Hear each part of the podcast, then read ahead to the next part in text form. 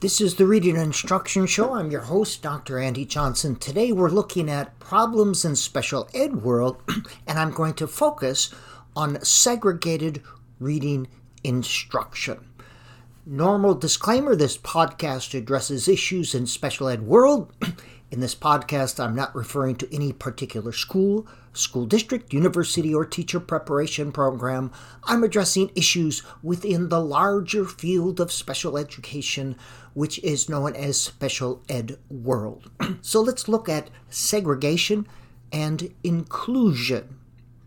Both segregated and inclusive classrooms are used to meet the learning needs of students identified as having a disability or being a struggling reader. Each of these is examined here. First, segregated classrooms. segregated instruction is any instruction that occurs outside the general education classroom. Segregated instruction could include full time placement in a special education classroom it could also involve some sort of pull out services, where students are pulled out of the general education classroom for specialized, and that's in quote, specialized instruction for part of the day or for single subject areas. And this usually takes place in a special education resource room. Now, at one time, it was thought that smaller class sizes and additional adult resources found in a segregated special education classroom would enable teachers here to provide individualized instruction that would meet the special needs of each student. It was thought as well, I thinkisms, that this would lead to improved learning outcome for these students. But this is not the case. It turns out that educational outcomes are more often diminished rather than enhanced in segregated special education settings. This is because students in segregated special education settings frequently do not receive the same quality of education as students in general education classrooms. Also, the instruction here is neither individualized nor appropriate, and we're going to look at reading instruction.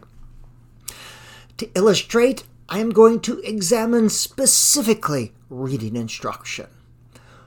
Within the special education system, within special ed world, approximately 85% of all the students receive some sort of specialized, in quotes, reading instruction.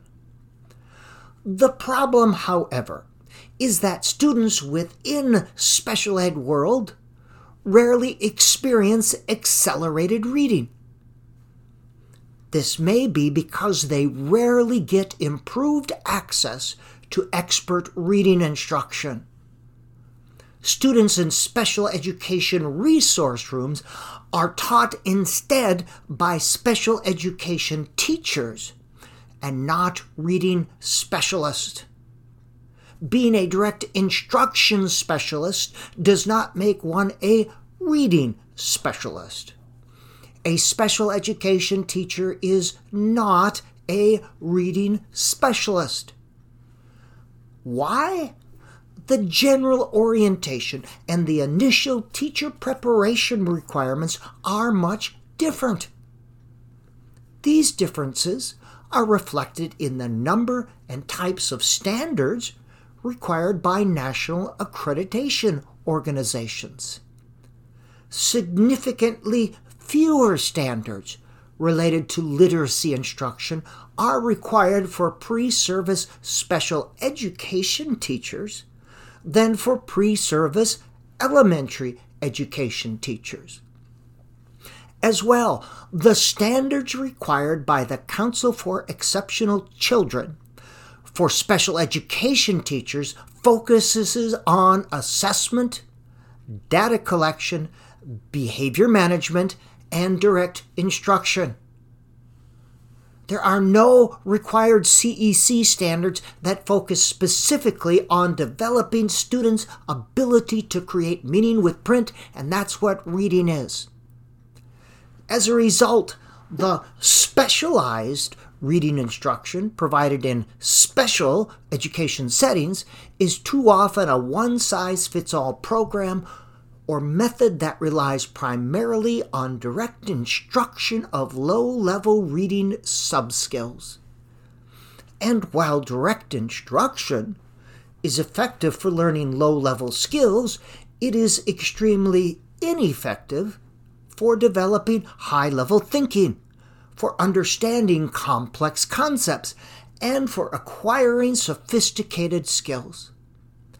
And when direct instruction is overused to teach low level reading sub skills, students have few, if any, opportunities to read good books, to engage in social interaction around good books, or to develop complex thinking. In other words, if only low level skills are taught in special education classrooms, only low level learning occurs. Imagine that. In an inclusive classroom, instruction for students with special learning needs occurs within the general education classroom setting. Here, the teacher differentiates a common curriculum to meet the special learning needs of all students.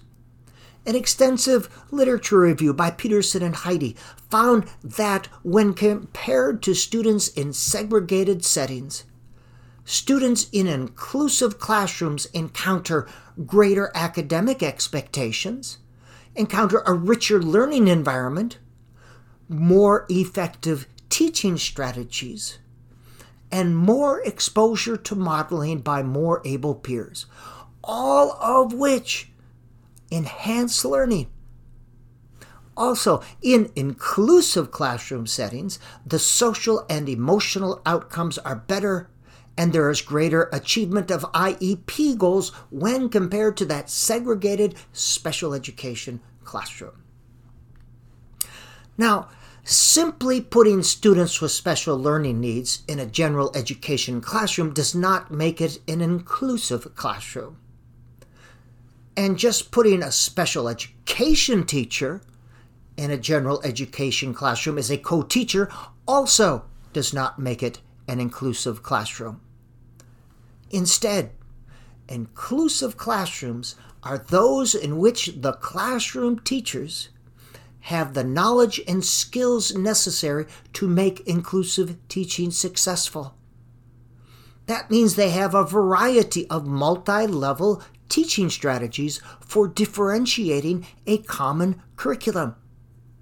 These could be things like universal design for learning, contract learning, tiered assignments, workshopped approaches for reading and writing, learning centers, goal setting, curriculum compacting, flexible grouping, workstations, jigsaw, project based learning, interest groups, shared reading, close reading, and menus.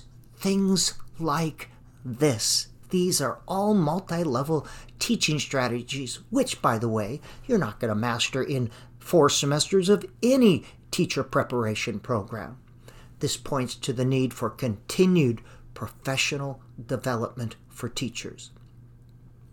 Now, in effective inclusive classrooms, there are three elements necessary to be effective. The first element is having an optimal number of students in the classroom. This number varies, of course. In general, preschool through grade 1 should have a maximum of 12 to 15 students, grades 2 and above a maximum of 20 students. Smaller class sizes enable the special learning needs of more students to be addressed within the inclusive general education classroom. You cannot have effective inclusive instruction, or it's extremely hard with 28 to 35 students in a classroom. The second element necessary for effective inclusive classrooms is knowledgeable and skilled teachers. Again, this means continued professional development opportunities for teachers. The goal here would be to enhance teachers' knowledge of and ability to use a variety of multi level teaching strategies. And the third element for effective inclusive classrooms is time to adequately plan, have conversations with other teachers, reflect, and revise. Now, some believe that effective teaching is simply a matter of buying the right program or product, taking it out of the box, reading the instructions, and then implementing it with fidelity. However, students are not standardized products. Communities, schools, classrooms, and teachers are not all the same. Every pedagogical strategy, program, method, or curriculum needs to be adopted and adapted to meet the unique learning needs of real life students. And for this, time is necessary. This has been the Reading Instruction Show. I'm your host, as always, Dr. Andy Johnson.